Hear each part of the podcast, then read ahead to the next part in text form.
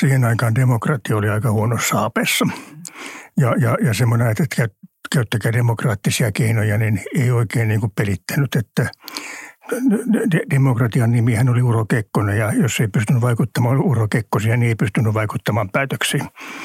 Ja, ja tuota, että, että nyt, nyt tämä tilanne on paljon paljon niin kuin monitahoisempi.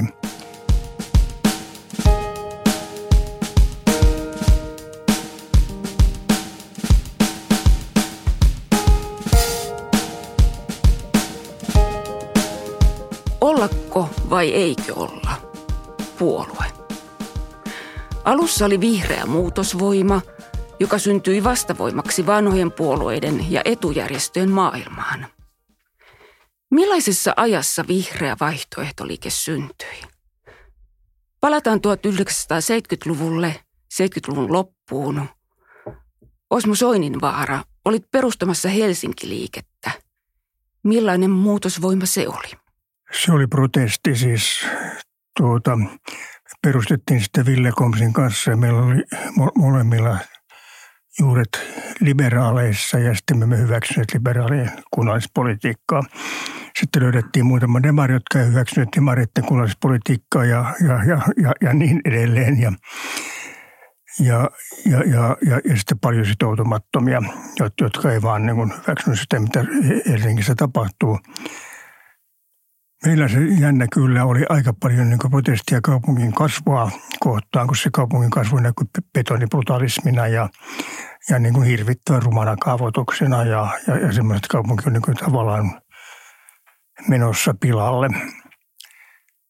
Sitten monesta niistä teeseistä on, on ollut niin kuin pakko luopua, ettei se ma- maailma ei ollutkaan näin yksinkertainen, mutta – aika paljon Ville Komsin ansiosta, niin sitten puhuttiin paljon lastensuojelusta ja, ja, ja, ja, ja niin kuin so, so, so, erilaista sosiaalityön muodoista ja kaikesta muusta, mutta se oli niin kuin autojen pakkovaltaa ja, ja, ja rumaa kaavoitusta vastaan. Ja se oli vihreän liikkeen tämmöinen alkujuuri tai yksi niistä. No, no mä olin mu, mu, muutama vuosi sitten juhlimassa niin kuin Helsingin vihreiden peru, en muista oliko 40 vai 50-vuotispäivää, mutta, mutta jotain semmoista. Ja, ja sitten lasketaan kas vaan ne laskevat Helsingin liikkeen perustamisesta sen, sen syntymän. Että, ja, ja kyllä se voi sanoa, että, että, että siitä se tavallaan alkoi ja Helsinki liike perustettiin rekisteröitynä yhdistyksenä ja jossakin vaiheessa se muutti nimensä Helsingin vihreiksi. Ja sitten nämä historiattomat ihmiset lakkautti sen, kun ne halusivat muuttaa se liittoorganisaatioksi. Se oli yksin, yksinkertaisempaa niin kuin lopettaa ja perustaa uusi. Aivan. Palataan siihen kohta lisää. Pekka Sauri, millaista oli suora demokratia, semmoinen systeemin vastaisuus, kun tulit mukaan Mä tulin mukaan 1970-luvun lopussa, ennen kuin vihreät oli olemassakaan. Ja mähän tulin ihan eri ikään kuin reittiä kuin OD. Et Helsinki liikehän oli ikään kuin vihreän valtuustoryhmän esi, esiaste. Ja mä tulin taas sitten tutustuttuani Heidi Hautala ja Pekka Haavistoon, niin me perustettiin vaihtoehtolehtiä, jotka taas oli eräänlainen niin kuin, protokeskustelualusta jonkun vihreän liikkeen synnylle. Ja aika paljon näiden lehtien, siis Komposti ja sitten Suomi-lehti, niin niiden palstoillahan käytiin siis tällaista esivihreää keskustelua tai vihreiden, vihreiden niin kuin kehkeytymiskeskustelua ja myöskin sitten sitä organisoitumiskeskustelua. Mutta en mä osaa tuohon sun kysymykseen vastata, koska en mä, en mä ikään kuin ollut semmoisessa skeneessä, jossa olisi mitään niin suoraa demokratiaa siinä vaiheessa mietitty. Että se oli enemmän, enemmän sanoisinko niin kuin vaihtoehtoista sisällön tuotantoa, mistä, mistä käsin mä tulin mukaan. Ja multahan puuttu myös, multa puuttu myös kokemus opiskelijapolitiikasta, mikä ehkä myöhemmin sitten osoittautui puutteeksi. Ja multa ehkä puuttu sellainen – tietynlainen niin kuin sana, sanavarasta, joka olisi opiskelijapolitiikassa tullut. Ja se, että mä en ollut opiskelijapolitiikassa, niin se itse asiassa oli nimenomaan näin, koska silloin kun mä opiskelin, niin Helsingin yliopisto oli varsin vahvasti niin kuin taistolaisten hallussa, se, se niin kuin puolue tai poliittinen liikehdintä. Ja se oli mulle niin vierasta ja ikään kuin luotaan työntävää, että mä en nimenomaan voinut osallistua opiskelijapolitiikkaan. Ja mistä oli, mä olin vähän sitten katkera, että en koskaan voinut viettää iloista opiskelijan elämää. Mutta siitä taustasta lähtien, kun mä en löytänyt ikään kuin mitään koti, poliittista kotia olemassa olevasta poliittisesta järjestelystä, niin sitten lähdettiin perustamaan omaa. Mun täytyy sanoa, että mun, mun, samat taistelaiset pelasti mutkin opiskelijapolitiikalta ja, ja, ja, sen takia valmistuin sitten erittäin nopeasti, koska ei, sitä, se, opiskelijaelämää ei niin kuin ollut. Vihreät tuli siihen sopivasti siihen saumaan, kun etsittiin sitten jotain ihan uutta. Niin, ei ne tullut, vaan me tehtiin se. Niin, juuri näin. Demokratiaa tehdään ja puolue tehdään ja toteutetaan.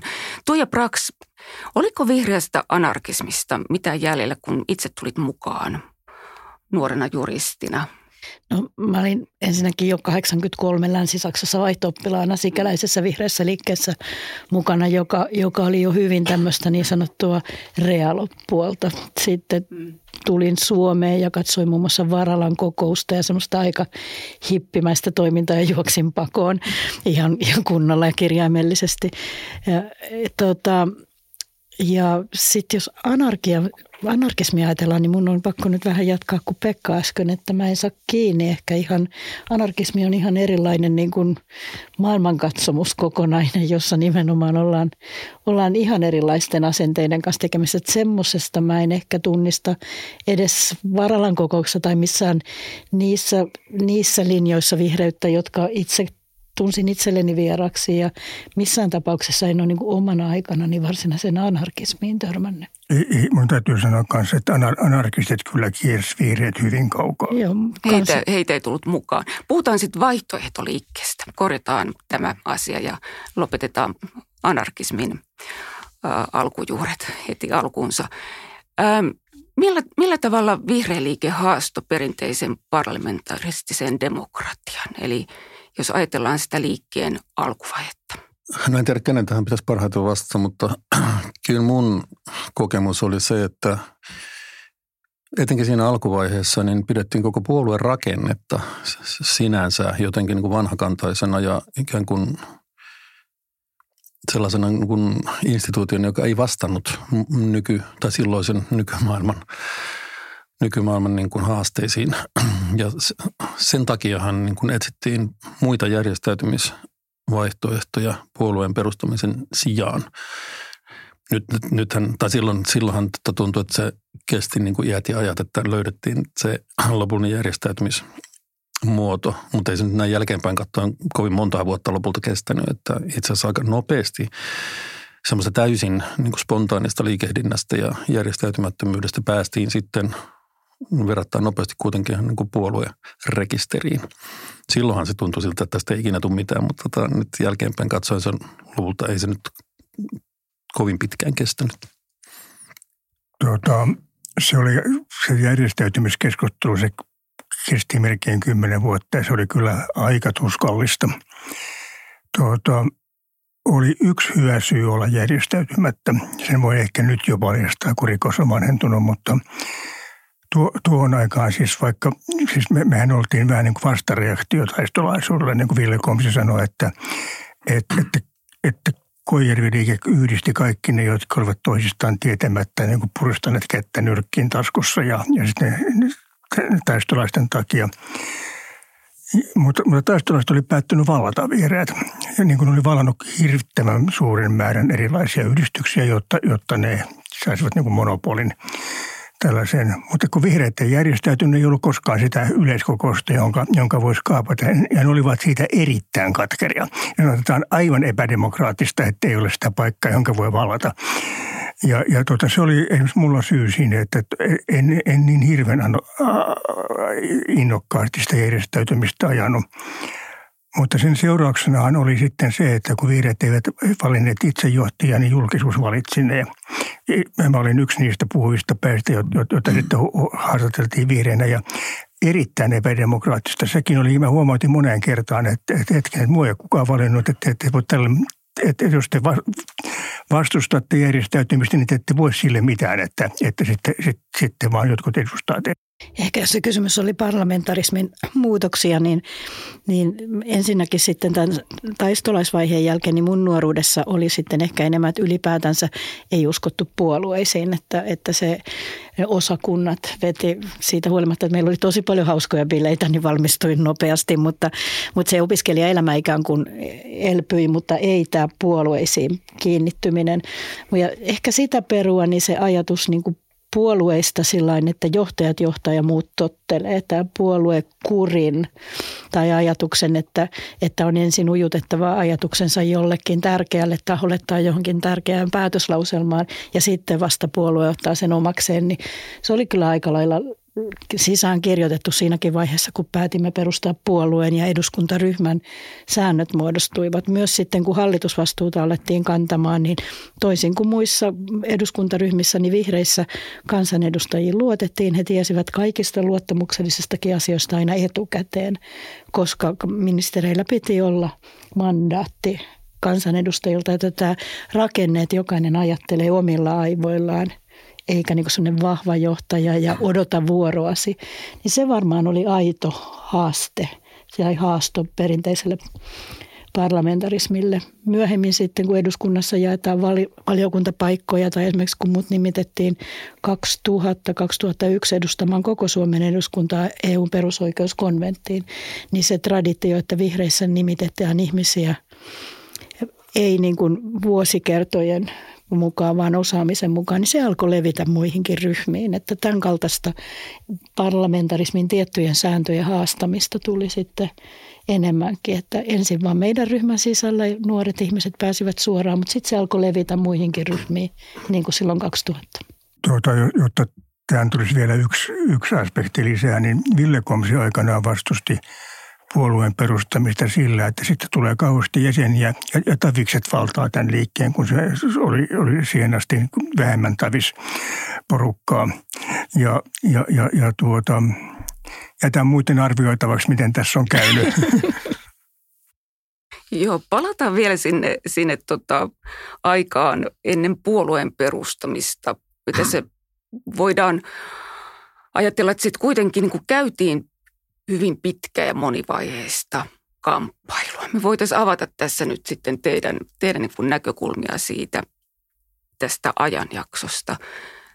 Osmo, sä vastustit pitkään puolueen perustamista. En. en. Mä, mä, mä olen kyllä niitä, joiden mielestä tämä, tämä on ihan väistämätöntä ja että ne argumentit puoluetta vastaan oli huonoja. Ainoastaan oli tämä vaikeus kaapata sitä liikettä, joka, joka puolusti sitä.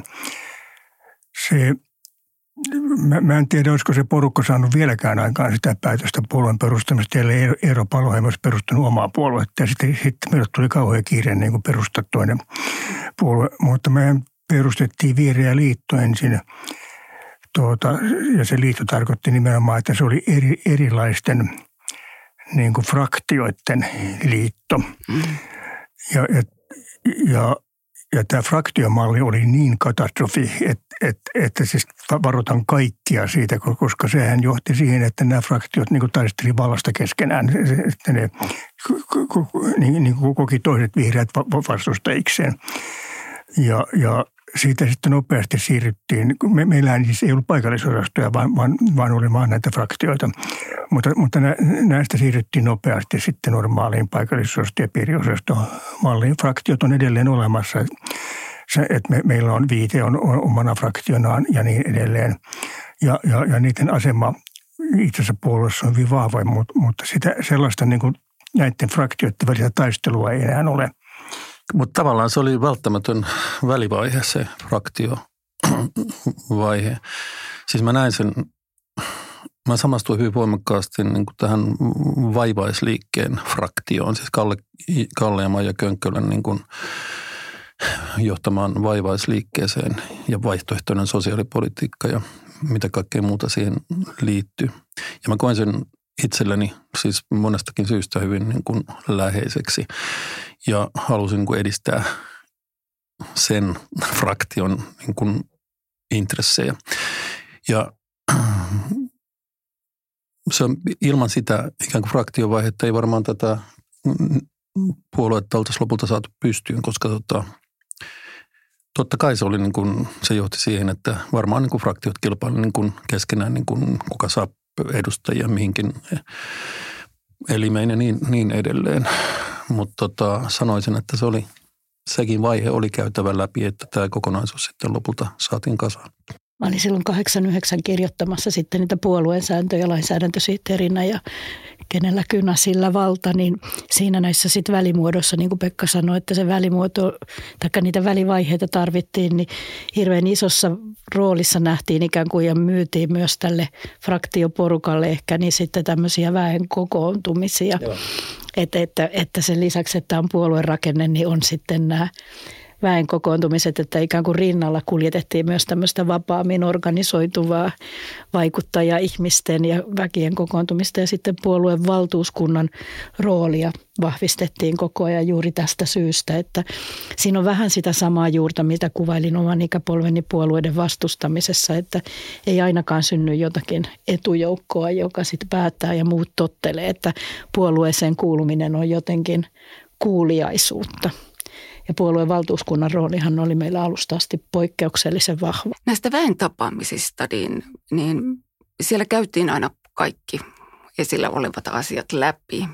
Millä tavoin ne vedettiin läpi ja päätettiin? Niistä aika vähän loppujen lopuksi tämmöistä dokumentaatiota jäljellä. Se voi johtua siitä, että ei mitään päätetty, vaan se, se, se ne oli keskustelutilaisuuksia ja ja, ja, ja, ne keskustelut vaikutti sitten jokaisen oman ajattelun siinä määrin, kun vaikuttivat, mutta ei siellä, en muista, että siellä olisi koskaan äänestetty, enkä tiedä miten, millä perusteella olisi voitukaan äänestää. Kyllä varmaan erilaisten kansainvälisten ja kansallistenkin aatosten ja ideoiden ja myös sitä rajankäyntiä sitten, että omalta osaltani se oli kyllä sittenkin, kun olin alkanut uskoa, että vihreistä saadaan sillä tavalla vakavasti otettava puolue, jolla on mielipiteitä juuri niihin asioihin, joista päätetään esimerkiksi eduskunnassa tai kaupunginvaltuustossa, eikä niin kuin elämäntyylikysymyksiin tai uskotko, että kristallin säteet vaikuttavat johonkin hyvään, hyvään niin väen tapaamisissa oli ehkä myös semmoista tiettyä nyt jälkeenpäin voi sanoa, kun, kun asiat kääntyivät oikeinpäin, niin myös semmoista suodatin vai, vaikutusta, että siellä oli kyllä kaikenlaista näkökulmaa henkisen kasvun eri laidoilta tarjolla, mutta että ne ei sitten lähteneet vetämään niin sanotusti, että oli siellä semmoista rajanveto vaikutustakin nyt jälkeenpäin. Silloin kun kuuntelin joitakin puheenvuoroja, jotka itsestä tuntui todella niin kuin tieteellisen maailmankuvan tai asioihin vaikuttamisen näkökulmasta kuuluuko sanoa haastavilta, niin, niin se oli aikamoinen operaatio, mutta ehkä nyt on helppo sanoa, että hyvä, että niitä tilanteita oli, niin alkoi rajautua, mitä varten on semmoinen voima, joka asettuu ehdolle ja käyttää valtaa parlamentarismin puitteissa. Pitää muistaa, että se oli todellinen vaihtoehtoliike. Ja vaihtoehtoja oli niin kuin monen lähtöön. Ja todellakin siellä oli niin kuin aika esoteerista niin kuin suuntausta myöskin tarjolla. Mutta se kävi just niin kuin Tuija sanoi, että kun, ja mun mielestä se oli, se oli ikään kuin tämmöisen deliberatiivisen demokratian parhaiten perinteiden mukaista näin jälkiviisasti katsoin, että siellä todella niin kuin seuloitu, seuloitui sit sellaiset näkemykset ja sellaiset niin kuin linjaukset, joilla oli kantavuutta. Ja ne, ne taas, jotka niin kuin joko itse kokivat, että tämä toimintamalli ei heille sovellu, niin jäi sitten pois. Ja myöskin sitten päinvastoin, että ne, jotka niin koki, että tämä, tämä niin järjestäytyneempi toimintamalli sopii, niin jäivät mukaan. Kyllähän siitä, siitä porukasta niin jättäytyi pois paljon, paljon ihmisiä ja vaihtoehtoisen lääketieteen kannattajat aika pian totesi, että ne ei tule toimeen niin kuin muiden viereiden kanssa. Ja, ja sitten meillä oli hyvin voimakas euro, EU-vastainen porukka, josta ei, ei, ei Ulla Klötseri, joka oli vielä puolueen varapuheenjohtajakin, niin josta ei ole enää mitään. Et, et, tuota, moni tämmöinen, niin, niin kuin voi sanoa fraktio, niin, niin, niin vaan katos. Samalla siinä myös oh, keskusteltiin paljon asioista ja tavallaan jouduttiin huomioimaan erilaisia näkökulmia ja vastakkaisia mielipiteitä, että se siinä, siinä syntyi myös tämän keskustelun kautta sitten. Mä, mä muistan, mä menin jossakin tämmöisessä väenkokouksessa tuota, puolen kioskiin ja en voinut tulla kuulematta, mitä vieressä puolin kioskissa su- suojelupoliisin edustaja sanoi, että hän ei kestä tätä enää, että lähetäkää tänne joku toinen. Joo, mä en ole koskaan kuullut ainakaan syytöksiä, että olisi niin, että, että siellä yritettiin rajoittaa ihmisten puhumista, mutta muistan kyllä itse poistuneeni monesti ihan tosiaan sieltä Varalasta aikoinaan ihan kirjaimellisesti, se oli musta sen verran omituista. Siis Varalla, mikä se näistä, se onko se, se Tampere? Va, Tampereen, joo. Mä oon kutsunut Tampereen, joo. Joo, joo, joo mutta siis Varallan urheiluopistolla, niin tota, se oli mun mielestä sen Saksan aika järjestäytyneen rationaalisen toiminnan niin vastakohta, että poistuin kokonaan, mutta sitten myöhemminkin, niin siinä oli aina se vaihtoehto, että, että sitten niin kuin vaan poistui ihan fyysisesti pois, jos jutut oli semmoista, että tämä ei mun mielestä auta asiaa. Mutta mä en muista, että koskaan olisi jotenkin yritetty rajoittaa ihmisten ääneen pääsyä. Että tuota, tämä... Linkolan äänen pääsyä kyllä yritettiin rajoittaa, mutta ah. sekään ei onnistunut. Mä luulen, että mä oon silloin just poistunut. Se oli Joo. just tilanne, jossa mä poistuin vaan. Muistan no. kyllä, että se oli kokousten puheenjohtajilla aika haastava tilanne. Joo, joo. No puhutaanko tässä vaiheessa vähän realoista ja fundeista enemmän? Ja alun perin Saksan vihreillä oli tämmöinen reaalipolitiikkojen fundamentalistien välinen kamppailu sen suhteen, että tuliko vihreiden tavoitella sitä edustuksellista parlamentarismia vai pysyä järjestelmän ulkopuolella. Miten tämä meni meillä? No pitäisikö sanoa, että meillä varmaan se realo kautta fundi asetelma ei ollut niinkään. No okei, voi olla, että siinä oli sitä järjestäytymättömyyttä, mutta ei pelkästään, koska sehän näyttäytyy sitten pikemminkin niin kuin ekovihreyden ja sitten tämän, sanoisinko reaalipoliittisen tai yleispuolueen vihreyden välisenä asetelmana.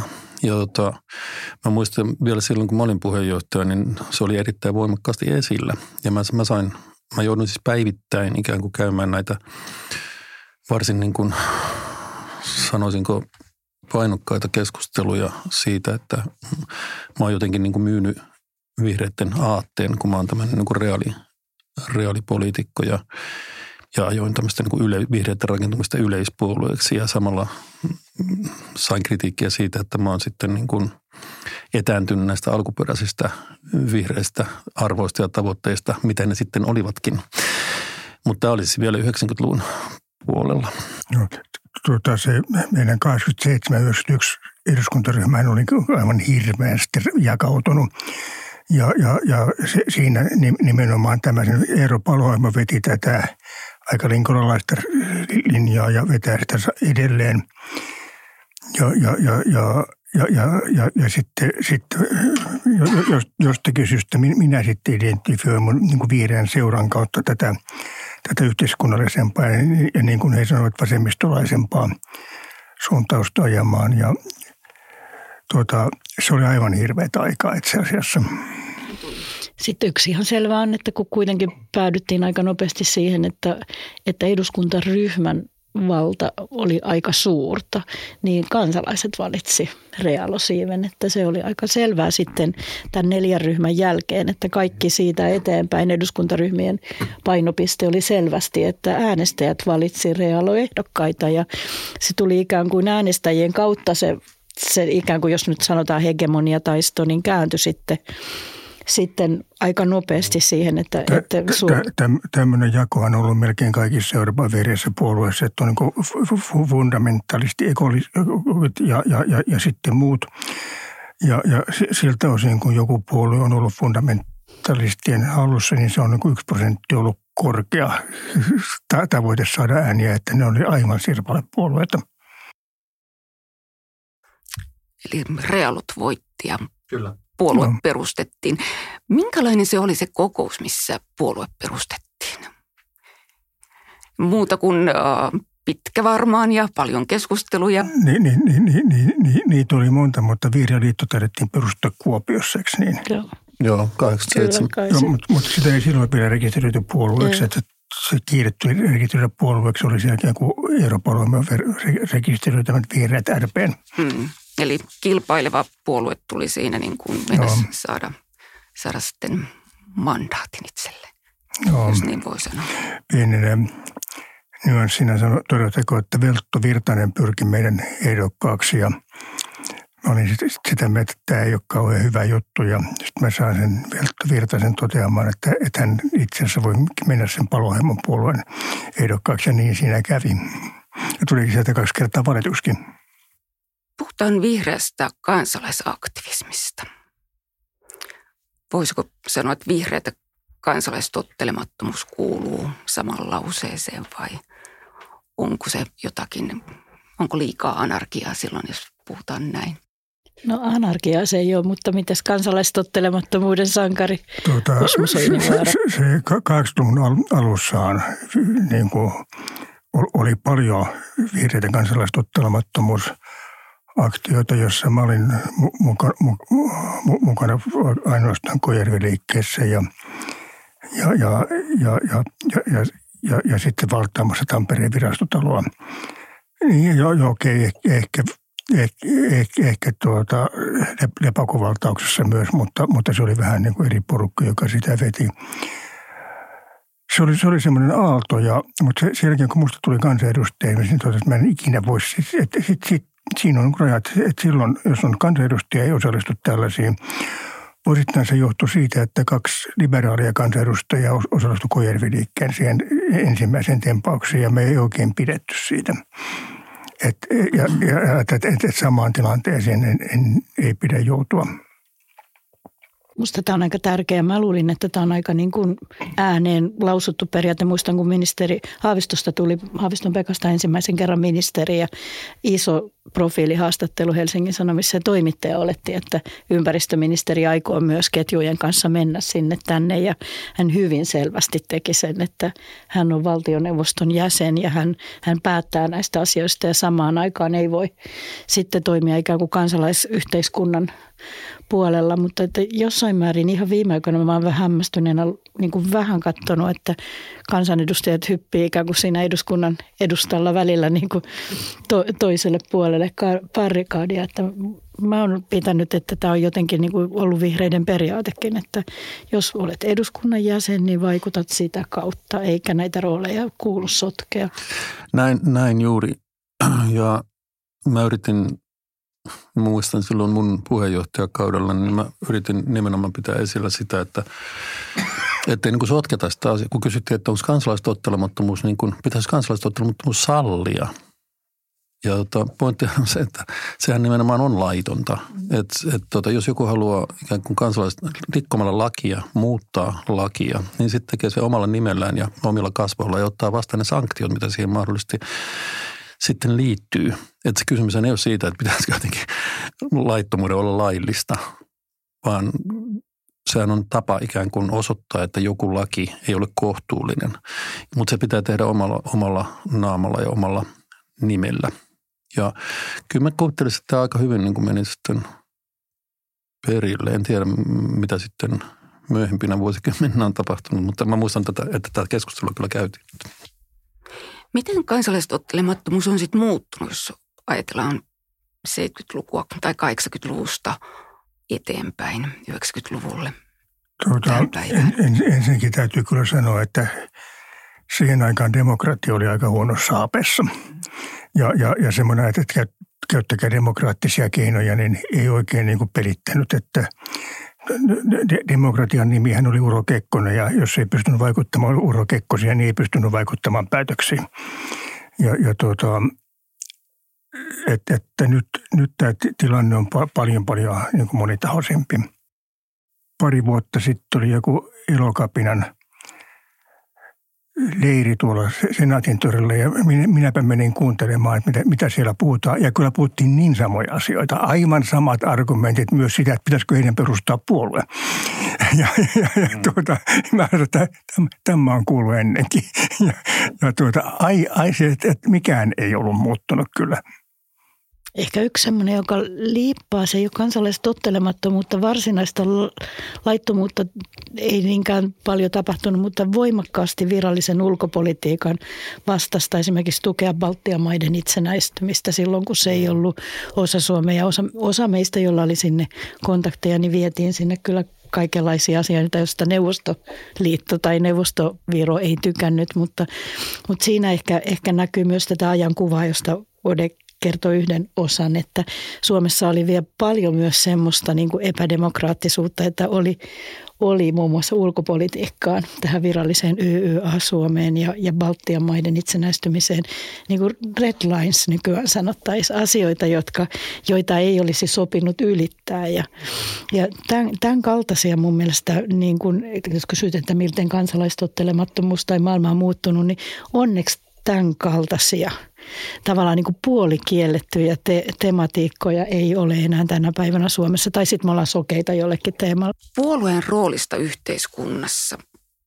Minkälainen on muutospuolue nyt? Miten se on muuttunut? Tuota, mä vähän yritin vihjata sitä Ville Komsin teoriaa siitä, että tavikset valtaa tuota massapuolueen, mutta, mutta tuota, kyllä, kyllä vihreät on vieläkin hyvin erilainen puolue ja, ja, ja, ja, ja vihreiden kenttä, kenttä sisältää niin kuin todella paljon osaamista. Ja, ja sitten voi kysyä, että mikä hemmetin organisaatio se on, joka ei saa tätä osaamista esille. Että, et, et, et, että se, se, että kuinka vähän, vähän pystytään jäsenistön tietoja ja taitoja ja, ja, ja kykyjä käyttämään hyväksi, niin se, se on, että tämmöistä niin kuin vihreät tarvitsisi yhden korsimon, joka, joka, joka panee niin kuin puolueorganisaation kuntoon. Kuuli, kuuntelijoille tiedoksi, että Arvo Korsimo oli maalaisliiton legendaarinen puolueessa 1950- ja 60-luvulla. Hmm. E- ehkä yksi on kysymyksen asettelu toistepäin, että yksi meidän tavoite oli tehdä itsemme turhaksi tai levittää tiettyjä toimintatapoja ja ajatuksia myös muihin puolueisiin. Ja jossain määrin niin se on tietysti vaikuttanut myös vihreisiin, että osa puolueista on ihan aidostikin joltakin kulmaltaan ottanut näitä teemoja niin ihmisoikeus kuin vihreitä teemoja. On eri asia, näkyykö se vielä politiikassa, mutta ihan aidosti. Ja myös nämä niin kuin rakenteet on monissa muissakin puolueissa enemmän lähtenyt hakemaan ihmisiä, jotka ajattelevat omilla aivoillaan ja jotka, jotka vaikuttavat. Että et, et semmoinen tietty politiikan teon tapa, että että yksilöiden perehtyminen ja mielipiteet pääsevät esiin, niin on mun mielestä nykyään parempaa. Ja luulen, että vihreillä on ollut siihen kyllä oma osuutensa, että me aloitettiin sen tapainen tekeminen, että niin sanotusti kilpailijoiden oli pakko myös itse muuttaa toimintatapoja jossain määrin. Se on just näin. Ja jos ajattelee, ajattelee sitä, että jonkun nyt vaalien alla juuri niin kuin kokoomus tai Petteri Orpo herätti huomiota, että hän piti kiinni siitä, että hiilineutraalisuustavoite on 2035. Niin jos, jos vihreät olisi esittänyt tällaista niin kuin 15 vuotta sitten, niin se olisi naurettu ulos. Että tota, ihan epärealistista höttöä. Ja nyt kokoomus esittää tätä samaa. Ja tämähän nostaa esiin tämän kysymyksen nimenomaan, että että ovatko vihreät, onko vihreiden missio saavutettu, että niin kuin muutkin puolueet ikään kuin ovat, ovat ottaneet agendalleen nämä, nämä kysymys, mitä vihreät koitti nostaa esiin jo 80-luvulla. Ja nyt tämän niin kuin eeppisen vaalitappion jälkeen mun olisi hyvä kohta katsoa, että mikä on vihreiden missio tästä eteenpäin. Arvioida sitä, että miten on toteutuneet meidän tavoitteet sieltä joskus 40 vuoden takaa – niin kuin vuoteen 2020-luvulle. Ja mikä on vihreiden tehtävä suomalaisessa yhteiskunnassa ja tietysti niin kuin maailmassa ylipäätään tilanteessa, jossa, jossa muutkin poliittiset suuntaukset on ottaneet näitä tavoitteita enemmän tai vähemmän niin kuin omiin, omiin ohjelmiinsa. Et jos, jos vihreiden missio on se, että, että vihreät vaatii niin kuin vähän enemmän niin kuin ilmastotoimia tai niin kuin vähän enemmän uusiutuvaa energiaa, niin mä en ihan varma, että riittääkö se niin kuin poliittisen puolueen missioksi. Tuota, voiko osasin olla yhtä optimistinen kuin sinä, mutta tuota, mä haluaisin jäädä niin kuin sanojen lisäksi myös tekoja. Ja, ja, ja jos, jos, jos kokoomus toisaalta on sitä mieltä, että ne haluaa lisätä bensiinin käyttöä, mutta että, että siitä menee niin kuin ilmakehään vähemmän hiiltä, niin emme tiedä, miten, miten ne sen toteuttaa. Että se, se, se tavoite 35, niin se ei ole aivan helppo. Että se vaatii kyllä todella isoja toimenpiteitä ja, ja, ja ni, ni, niitä esimerkiksi kokoomus ei ole kyllä esittänyt. Ei, mä, mä tarkoituksella sanoin, että osa kulmista, mutta siis se haaste on selvästi tunnistettu, että, että se meidän voittava formula silloin alkuvaiheessa, joka sai varsinkin siis nuorissa ja varsinkin koulutetuissa naisissa, niin valtavat prosentit kaupunkilaisia koulutettuja naisia automaattisesti vihreiden puolelle, koska sen, se toteutui ihan oikeasti eikä vain sanoissa, että sinulla on ääni, sinua kuunnellaan, sinulla on rooli. Niin tämän kaltaisissa haasteissa niin on niin kuin ymmärretty, että, että jos et muutu tämän kaltaiseksi kuin vihreät aikoinaan oli, niin häviät. Että kyllä mä luulen, että osa tästä, että vihreät on menettänyt nyt yllättävän paljon suosiotansa juuri nuorten keskuudessa, kyllä. niin on sitä, että, että meidän toimintatapoja on kuitenkin tavallaan hyvällä tavalla matkittu. Että meidän täytyy tehdä paremmin asioita, huomattavasti paremmin jos on tarkoitus uudelleen olla muun muassa tulevien sukupolvien se suurin ääni. Oli todella koko sen ajan, kun mä olin eduskunnassa, niin näissä nuorten äänestyksissä, niin varsinkin naisten ja tyttöjen osalta, mutta myös kokonaisluvussa vihreät oli todella suosittuja. Tuota, mulla on semmoinen sellainen kalpitieto 90-luvulta, että akateemisen loppututkinnon suorittaneista helsinkiläisistä alle 35-vuotiaista naisista 60 prosenttia kannatti vihreitä. Joo, mä olin juuri silloin sen ikäinen akateeminen ehdokas, että, että, että se, se, sen kyllä näki, että si, siinä oli semmoista tekemisen tapaa, jota nyt ei ole saavutettu. Jotain, jotain nyt on suhteellisessa edussa menetetty nyt. Palataan tähän tämmöisiin demokratian kamppailuihin. Minkälaisia kamppailuja vihreät on käynyt demokratian puolesta?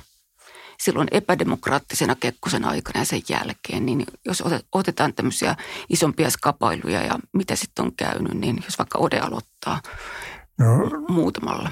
En, en, en, en, ensinnäkin se, että me haluttiin tuoda niin kuin tämän formaalin demokratian rinnalle tämmöinen suora – vaikuttaminen johtui siitä, että emme luottaneet sen aikaiseen demokratiaan. Ja sitä on ehkä nyt vaikea ymmärtää, että kuinka epädemokraattista aikaa se Kekkosen aika oli. Et jo, jo, jolloin jo, tuota, semmoista asiat, joita nyt pidettäisiin täysin laittomina, niin, niin rehoitti silloin ihan avoimena. Mä olin kaastunut alussa kaupungissa lautakunnassa ja, ja Silloin lautakunnan puheenjohtaja oli Ylen Runko, joka oli Enanon pääjohtaja Hakan. No. Siis joku, jo, niin, se, se, joka sitten meni konkurssiin, mutta ja, ja, ja, ja varapuheenjohtaja oli kes, tota, sat, satonjohtaja. Ja kun tämä satonjohtaja meni eläkkeelle, niin, niin, niin hän erosi lautakunnasta ja tilalle lautakuntaan tuli saton toinen johtaja. Ja tuota, nyt eikä, eikä Helsingin Sanomilla ollut mitään huomauttamista tästä järjestelystä. Nyt, nythän sitä pidettäisiin siis ihan siis aivan korruptiivisena. Se on, se on juuri näin. Ja täytyy kyllä muistaa, että Kekkonen jäi pois hommistaan 81 syksyllä ja vihreät ei ollut silloin vielä perustettu. Mutta tota, se poliittinen traditiohan oli kyllä edelleen niin kuin saman, samankaltainen ja juuri näin, että se ei kiinnittänyt mitään huomiota, että oli tällaisia niin kuin sidonnaisuuksia sinne tai tänne ja siitä huolimatta oli ikään kuin demokraattisten elinten johdossa.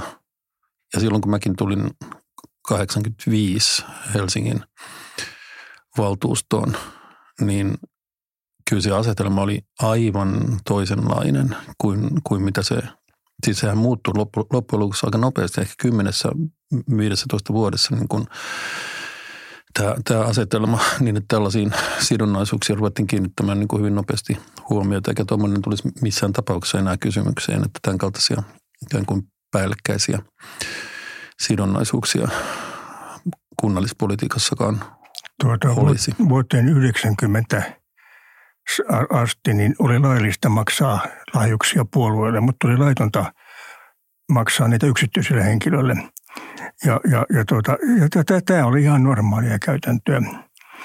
Tuota, emme siis voin esimerkiksi nyt paljastaa, että liberaalinen kunnallispolitiikka pyöri yhden vuoden niin kuin pukevan aseman, metroaseman ansiosta ja, ja niin edelleen. Mutta nyt, nyt, nyt ja, ja, eikä siinä sitä pitä, pidettiin ihan fine, että okei, noin osa onnistunut saamaan tämän rahoituskanavan.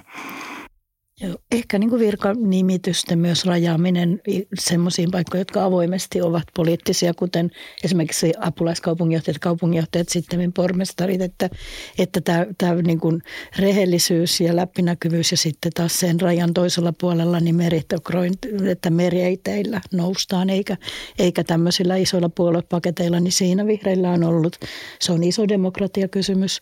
Mä oikeusministerinä esittelin perustuslakimuutoksen, joka meni sukkana läpi, että meillä on nykyään kansalaisaloitteemme. Saatiin pitkällisten taistelujen jälkeen nyt kuitenkin edes yksi vaalipiiri tasattua niin, että tämä suhteellinen äänikynnys on on tasottunut, mutta se työ on, on vielä kesken. Suomessahan on vielä useita vaalipiirejä, jossa käytännössä kansalainen ei voi äänestää tai ei kannata äänestää sitä, ketä kannattaa. Mutta tämmöiset demokratian teemat on ollut. Sitten mä, jos mä mietin sekä Osmo Soininvaara että Pekka Sauria ja tätä ahkeraa kirjoittamista ja somen ja julkisuuden haltuunottoa heti niin kuin kaupunginvaltuustona ja kansanedustajana, että, että kerrotaan kaikki, mitä kokouksissa etukäteen tapahtuu ja mitä jälkikäteen, niin sen kaltaista niin kuin todella aktiivista, ahkeraa asioiden avaamista ja demystifiointia kaikille aukaisemista, niin kyllä, kyllä tota, meillä on näitä sankareita, jotka ovat olleet Suomessa ensimmäisiä siinä. Ihan hartia voimin, te olette molemmat tehneet töitä. Siinähän tota, tuli suureksi avuksi sitten nämä sähköiset viestintävälineet lähtien niin kuin sähköpostista ja sähköpostilistoista, keskustelulistoista, mitkä tuli silloin 90-luvun alkupuolella. Mehän oltiin kyllä ensimmäisiä, jotka otti, otti, ne, otti ne haltuun. Ja, ja kun me selostettiin näillä julkisilla listoilla sitten, mitä asioita on tulossa niin kuin lautakuntiin tai kaupunginhallitukseen tai valtuustoon, niin ihan toisella tavalla niin kuin ihmiset pysyivät jyvällä siitä – oletan, että, että mitä kaupungin, päätöksenteossa tapahtuu verrattuna siihen aikaan, aikaan ennen näitä niin kuin sähköisiä, sähköisiä välineitä. Sitten tietysti kun sosiaalinen media tuli sitten 2000-luvun puolella, niin silloin me oltiin myös ensimmäisenä ottamassa sitä käyttöön. Ja sitä taustaa vasten onkin aika hämmästyttävää, että tällä hetkellä sehän on perussuomalaiset, jotka pystyy niin kuin hallitsemaan nämä, nämä tota, sosiaalisen median välineet. Miettikää. Joo. Tosin ihan eri. Teidän voittava tapa oli kertoa, mitä, mistä nyt päätetään ja mitä me tästä ajattelemme. Nyt se haltuunotto on huomattavasti, sanoisinko, enemmän tunteisiin vetoavalla. Just näin, se on, ja, ja, ja, ja, ja kuviin perustuva. Me, meillä se oli sanoihin perustuva. Mutta mut, mut, tämä Hietaniemi – aikanaan, niin, niin, niin, niin vihreiden sähköpostipalstoilla käänti koko puolueen euro, Suomen eurojäsenyyden kannalla. Ja se oli siis vain argumentoimalla, argumentoimalla, argumentoimalla ja, ja, ja, ja, ja niin kumoamalla ihmisten väitteitä. Se oli, se oli tosi hieno toimenpide.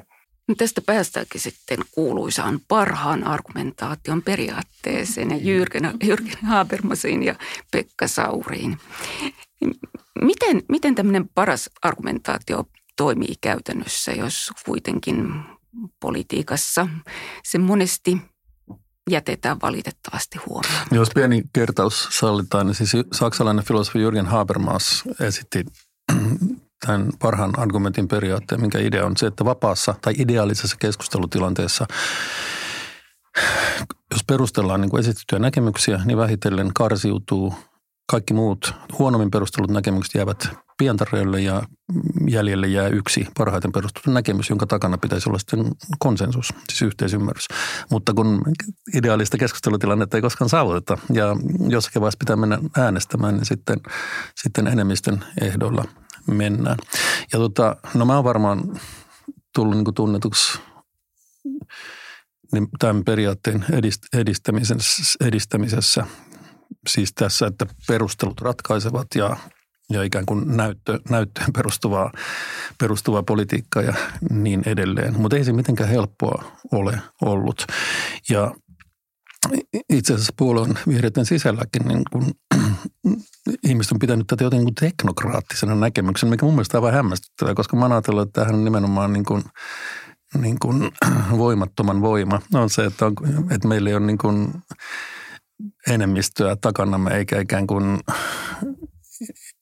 ikään kuin pääomaa tai elinkeinoelämää tai liittoja takanamme, niin ainoa, meidän ainoa niin kuin voima on tämä parhaiten perusteltu näkemys. Mutta tota, tässäkin on kyllä tekemistä niin kuin omienkin keskuudessa. Mutta en mä vieläkään oikein löytänyt syytä luopua tästä, luopua tästä periaatteesta. Ehkä semmoinen myös tähän liittyvä juridinen tekninen asia kuin vaikutusten arviointi, joka on sitten ihan pakollistakin ja erilaisten vielä riippumattomien vaikutusten arviointeja arvioivien arviointineuvostojen aikaansaanti, että tämä, tätä ideaalifoorumia valmistellaan lakisääteisesti, että sinne on pakko tuottaa. Tai että eduskunnassa oppositiolla on käytössään myös laskentametodit, jolla heidän omat vaihtoehtobudjetit voidaan laskea. Itse asiassa koko vaihtoehtobudjetin metodi on vihreiden kehittämä ja tuoma, että tämä Pekka Saurin sisään tuoma ajatus, niin sitä on jalostettu sit meidän lainsäädäntöön, hallintoon ja eduskunnan toimintatapoihin todella. Mutta on se, ensinnäkin täytyy sanoa, että se on hallintomuotona hieman työläs, se, koska se vaatii, vaatii sen pitkän keskustelun melkein asiasta kuin asiasta, mutta, mutta tuota, sen merkityksen huomaa, kun katsoo sitten muita organisaatioita, koska ei meillä, jos on joku kiista, niin ei siinä niin kuin puheenjohtajan sana ei sillä tavalla painaa, vaan että jos puheenjohtaja pystyy perustelemaan, niin se painaa, ja jos toinen pystyy perustelemaan, niin se painaa. Mutta sitten kun katsoo, tutustun aikanaan niin kuin demareittin sen päätöksentekoon Lipposen aikana, niin kyllä se on niin kuin mies ja ääni periaate ja se, se, se ääni oli Lipposen ääni, että, että muilta ei kysytty oikeastaan. Ja, ja, ja, ja, ja kyllä siis kokoomuksena kyllä samalla, että esittelijän paino, siis että, että, että kenen mielipiteestä on kysymys painaa ajan hirveästi, kun se meillä ei, ei sillä tavalla niin kuin hirveästi näy auktoriteetin avulla päättämistä ei meillä juuri ole. Tuijalta kysyisin vielä julkisuuspolitiikasta, että oikeusministerinä avasit paljon sellaista päätöksentekoa, joka ei ollut aikaisemmin julkista, muun muassa vaalirahoitusta. Ja ehkä jo aikaisemmin lakivaliokunnan puheenjohtajuusosuuteen niin osui silloin, oli silloin myös perustuslakivaliokunnan jäsen, niin meidän hallintolain uusiminen ja asiakirjajulkisuuden vielä tarkentaminen, laajentaminen, että nämä, nämä kaikki liittyvät toisiinsa. Ja, ja tota, no varmaan lyhyt versio tässä käytetyssä ajassa on, että se on ollut vihreille hirvittävän tärkeä tavoite ja, ja se on ollut myös tavoite, jota me ollaan hallitusneuvottelu, neuvottelulta vaadittu tiukemmaksi ja tarkemmaksi ensimmäisillä kerroilla vaalien puolueen rahoituksessa aiempina vihreiden hallituskausina. Me ei saatu vielä tavoitteitamme läpi, mutta sitten, sitten saatiin, kun oli, oli, tota, oli vanhaisen hallitus, kakkoshallitus ja sitten vielä mä olin oikeusministerinä, että nämä teemat on olleet e, joskus kun niitä ensimmäisiä kertoja viety hallitusneuvotteluihin, niin vähän huonosti muille aukeavia, mutta kerta toisensa jälkeen niin ne ovat edenneet hyvin. Et todella mielenkiintoista tulee olemaan nyt, nyt lähivuosina. Vihreäthän on ollut myös hyvin aktiivisia tämän niin kuin, netti kautta, turvallisuus kautta, kautta tämän niin kuin vakoilun, mutta toisaalta myös valeuutisi maailmassa siitä, että millä tavalla turvataan toisaalta ihmisten yksityisyys, mutta myös tiedon luotettavuus ja sitten tietoon pääsy.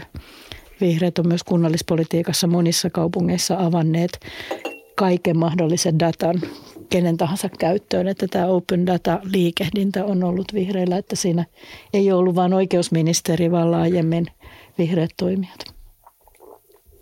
Minkälaista on johtaa vihreää puoluetta? Saas mä aloittaa, kun mä oon saat, saat, saat vanhin, vanhin näistä. No siis mähän olin vihreiden viimeinen puheenjohtaja, joka ei saanut olla kansanedustaja. Kun meillä oli tämä, nyt jälkeenpäin katsoin täysin niin kuin älytön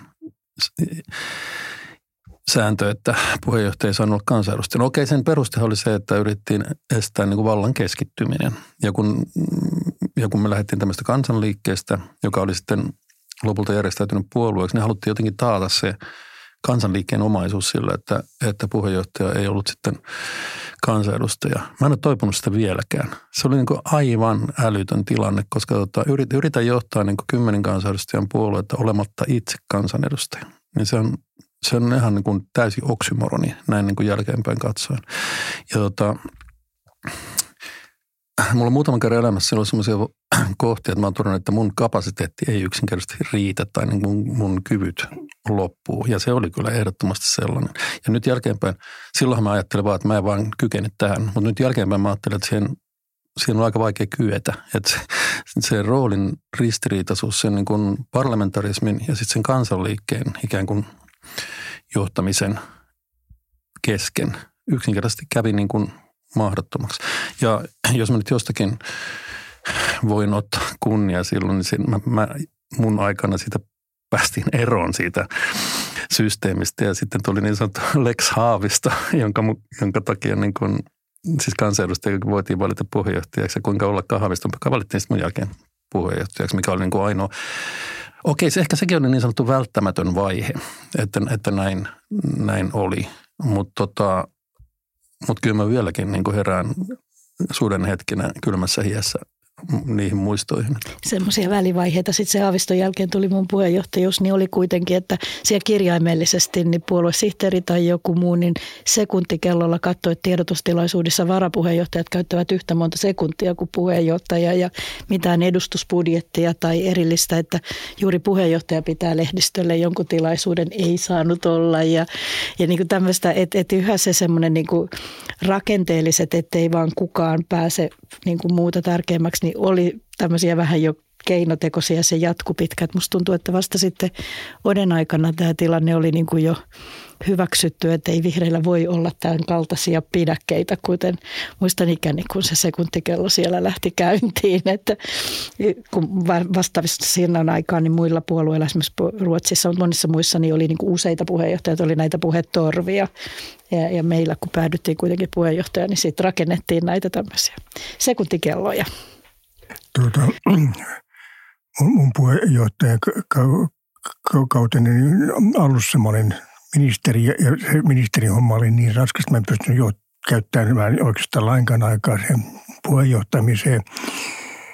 Ja sitten, sitten mä hölmö olin kuin väliään demokraattinen, et en käyttänyt sen jälkeenkään niin auktoriteettia. Ja, ja olisi ehkä pitänyt, että, että esimerkiksi nyt kun, kun ihmiset kertovat, miksi ne ovat tulleet vihreisiin, niin moni sanoo tulleensa mun takia, mutta kukaan ei ole tullut mun kutsumana. Et mä, en, mä en tehnyt sen organisaation rakentamiseksi mitään. Ja nyt myöhemmin ymmärrän, että tämä on aivan, aivan helvetimoinen virhe. Mitäs on jäljellä sitten tänään vielä tästä? Rotaatio, pitkät keskustelut, onko niitä enää?